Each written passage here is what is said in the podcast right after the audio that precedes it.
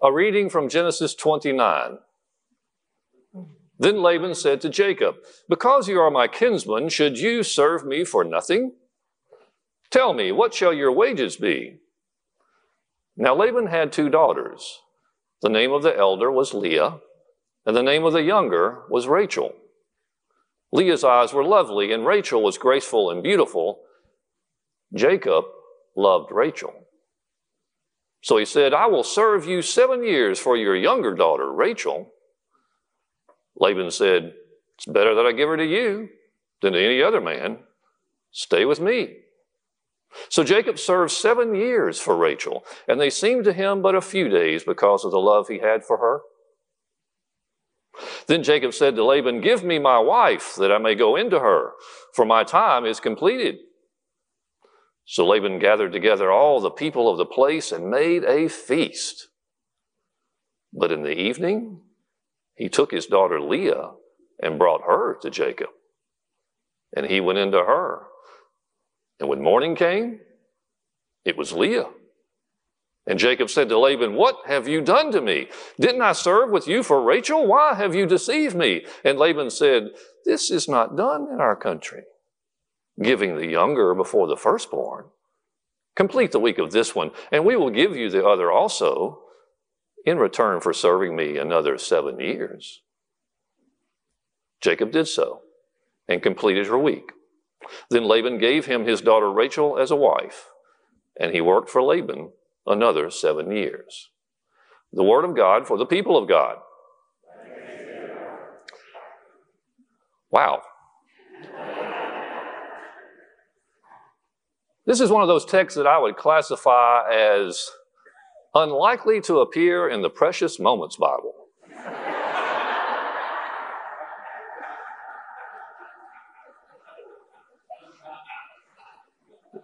what a mess.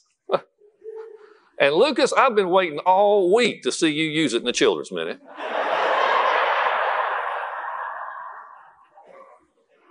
Chicken.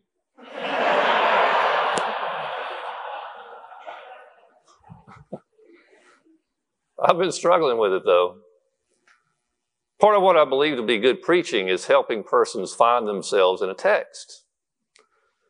To invite you to join one another in the hard places a text presents so that we may hear God and join one another in the tough places of the here and now. But how do I invite you to join one another on a honeymoon where you wake up with the wrong spouse? I mean, have any of you ever? Well, you know what? Never mind. I'm not ready for that sermon.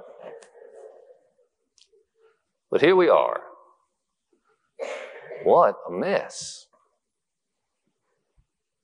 Do you like surprises? I used to think that I did. Surprises can be unsettling, as Jacob and Leah and Rachel can attest. Maybe I'll just say that I appreciate them.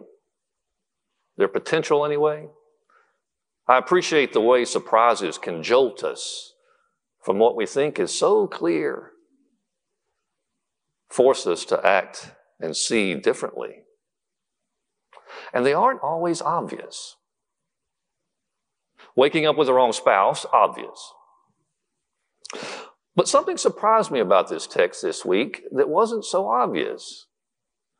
Namely, God's not in it. Did you notice that? Where's God in all this? We find God mentioned in the chapters coming up to ours, You'll find God mentioned in the chapters afterwards. But in this mess of a story, at least seven years of Jacob's life, God's not there. It's almost as if the writer wants us to understand that, yes, this is a mess of a family. But God had no part in getting them there. I found myself, though, wanting God to get involved, do something fix something, punish someone. I mean, take Jacob, for example. What a piece of work.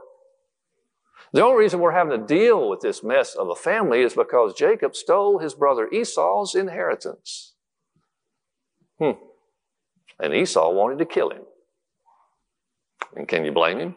But with the help of good old mom, Jacob ran off to find another family, his uncle Laban's family.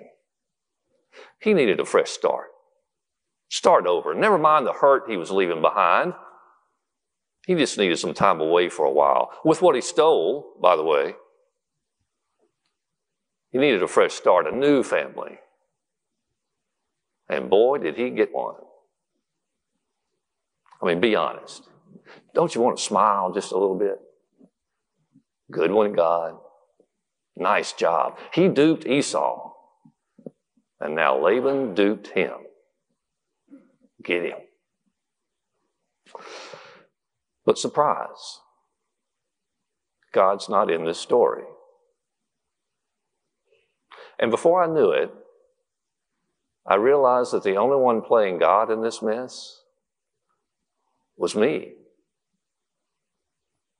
I mean, do I really think that God is in the business of condemning men and women to unhappy relationships because we make mistakes? Do I really think God is like that?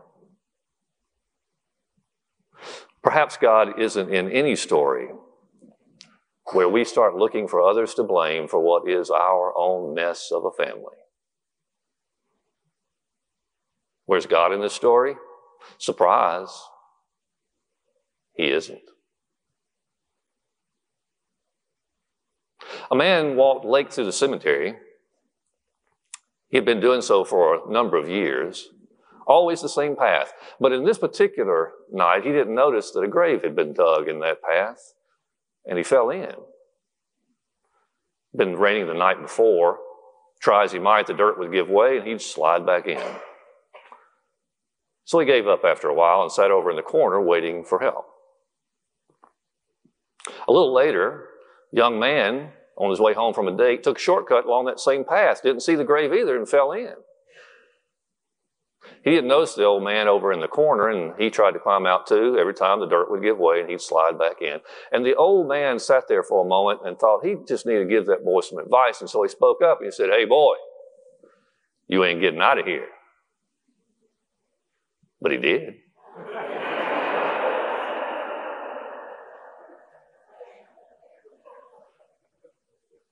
My goodness, Jacob and Leah and Rachel didn't see that one coming, did you?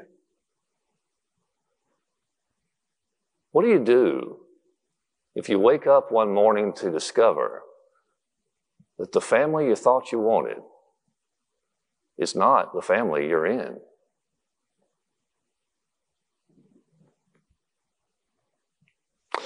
Recently, after lunch, we went to uh, a trendy cafe my son and daughter in law took us to over in Atlanta. Very crowded, very cool, very young. And they had an interesting way of taking orders.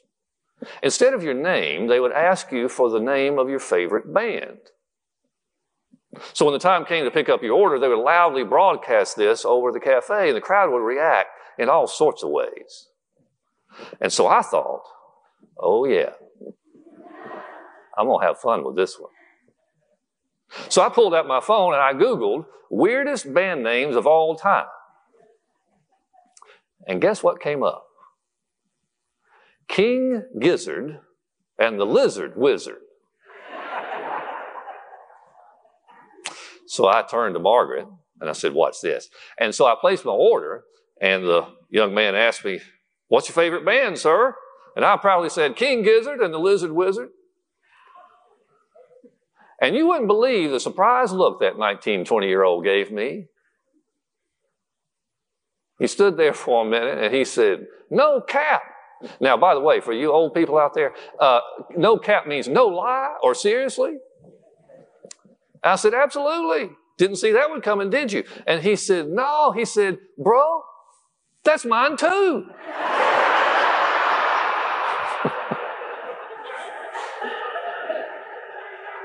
And I said, Seriously? That means no cap for you young people out there. And he said, Yeah, man. And you're like old. yeah, I wasn't having as much fun with this prank as I started uh, when I started there. And he said, "Oh, dude, no offense, but we're like fam, short for family." and I walked to our table with dude, still feeling some weird connection with me that I never expected. And I thought, surprise, Jason. You just became part of a family. And I wasn't sure that I wanted to be. But the big moment was still to come. And so when our order was up, the waiter yelled across the cafe, King Gizzard and the Lizard Wizard. And I kid you not, as I got up with bow tie and suit and walked to the counter, a group of, of persons tattooed up one arm and, the, and down the next, they raised their glasses and said, Rock on, man, rock on.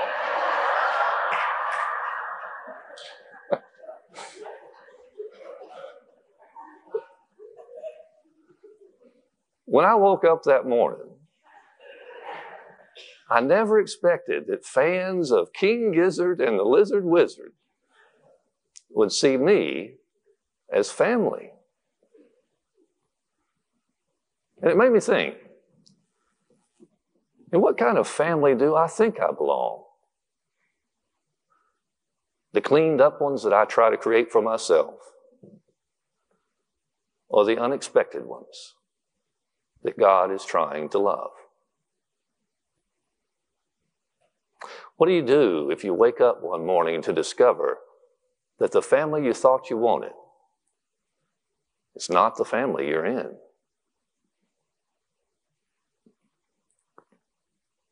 As persons of faith, I think sometimes we spend a great deal of energy trying to create the perfect family. And we miss amazing opportunities for love and redemption in the chaotic, messy families we find ourselves in. Don't get me wrong. Jacob and Leah and Rachel, they were forced into a mess. And they created one of their own too. But they were family. And although God wasn't in that mess of a story, they would eventually find that God was working on another story alongside theirs, creating a people out of those who never wanted to be. And they never saw it coming either. When I first entered seminary, all first year students were placed in a class called supervised ministry. It was a class where they would place us in ministerial settings throughout the city. And my assignment for that year was to be a chaplain in a retirement nursing home facility. So the first day, they dropped us off and said, Go be chaplains. And that was it. The next few weeks were a mess. One awkward conversation after the next, and by the second or third week, I had had it. But there was still one resident on my list that I had to check off Mrs. Johnson. I had heard about her from the other residents. Have you met Mrs. Johnson yet? No. Why? Oh, no reason. Good luck. And there I was at the end of the hall, about to meet Mrs. Johnson. So I knocked. And from inside, a voice said, Who is it? I said, Mrs. Johnson, my name is Jason Borders, and I'm the new chaplain here. I wondered if I might introduce myself. Who are you? Uh, my name is Jason Borders. I'm the new chaplain here. May we talk? At that point, the lock started turning and chains started rattling, and with one chain still attached, the door creaked open and out peered one eye. And she said, I didn't order a chaplain. I said, Yes, ma'am, I understand, but my name is Jason Borders and I'm new here and I'm assigned as your chaplain, and wham, door slammed. But then that one chain unlatched and the door flew open again, and in that doorway stood all four feet, 11 inches of Mrs. Johnson. And she said, Why do I need a chaplain? Now you got to understand, Mrs. Johnson had the eyes of a veteran. She looked like she had taken down many chaplains in her day, and I was the next on the list. And I don't know if it was just I just had it with all, all this everything, and I, but before I knew what I was saying, I said, "Lady, I have absolutely no idea why you need a chaplain." And she stood there for a long time looking at me, and finally said, "You, I can talk to." And for the next hour and a half, I became her chaplain. And she became mine. Never saw it coming. Being a Christian requires that we get good at seeing the world as God sees. A messy one, but redeemable even when we think it's hopeless or lost. Why do we think that love isn't an accurate way to view the world? Take a wedding, for instance. Have you ever been at a wedding and heard someone say, What could she possibly see in him? I have. We have this strange idea that love somehow skews our vision. But what if it doesn't? What if love clarifies it? What if love allows us to see as God sees, and for once in our lives, to see the broken places for what they really are? Redeemable. God didn't create the mess of Jacob's family but God was working alongside it in places that Jacob and Leah and Rachel would gradually discover so that through love they might see how God saw them all.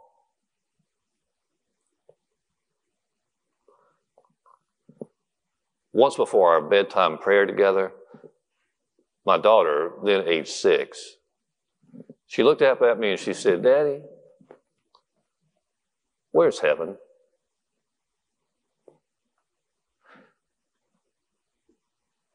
She had just lost her great grandmother. And me, my grandmother. I wasn't sure what to say. But I remember this coming out. I said, Leah Grace, I guess I don't think of heaven so much as a place as at a time. with all of God's creation will love as Christ does. I wasn't sure what she'd do with that. She fumbled with her fingers for a moment. And she looked back at me and she said, Daddy, I'm ready for heaven time to start. And I said, Me too, sweetie. Me too. God didn't create the messes in which we find ourselves. But God sure does love us in spite of them, leading us to a time where we might see one another as God does. What a big old wonderful mess of a family we woke up to find ourselves in this morning. And the real surprise is that God loves every single messed up one of us. Didn't see that one coming. Did you?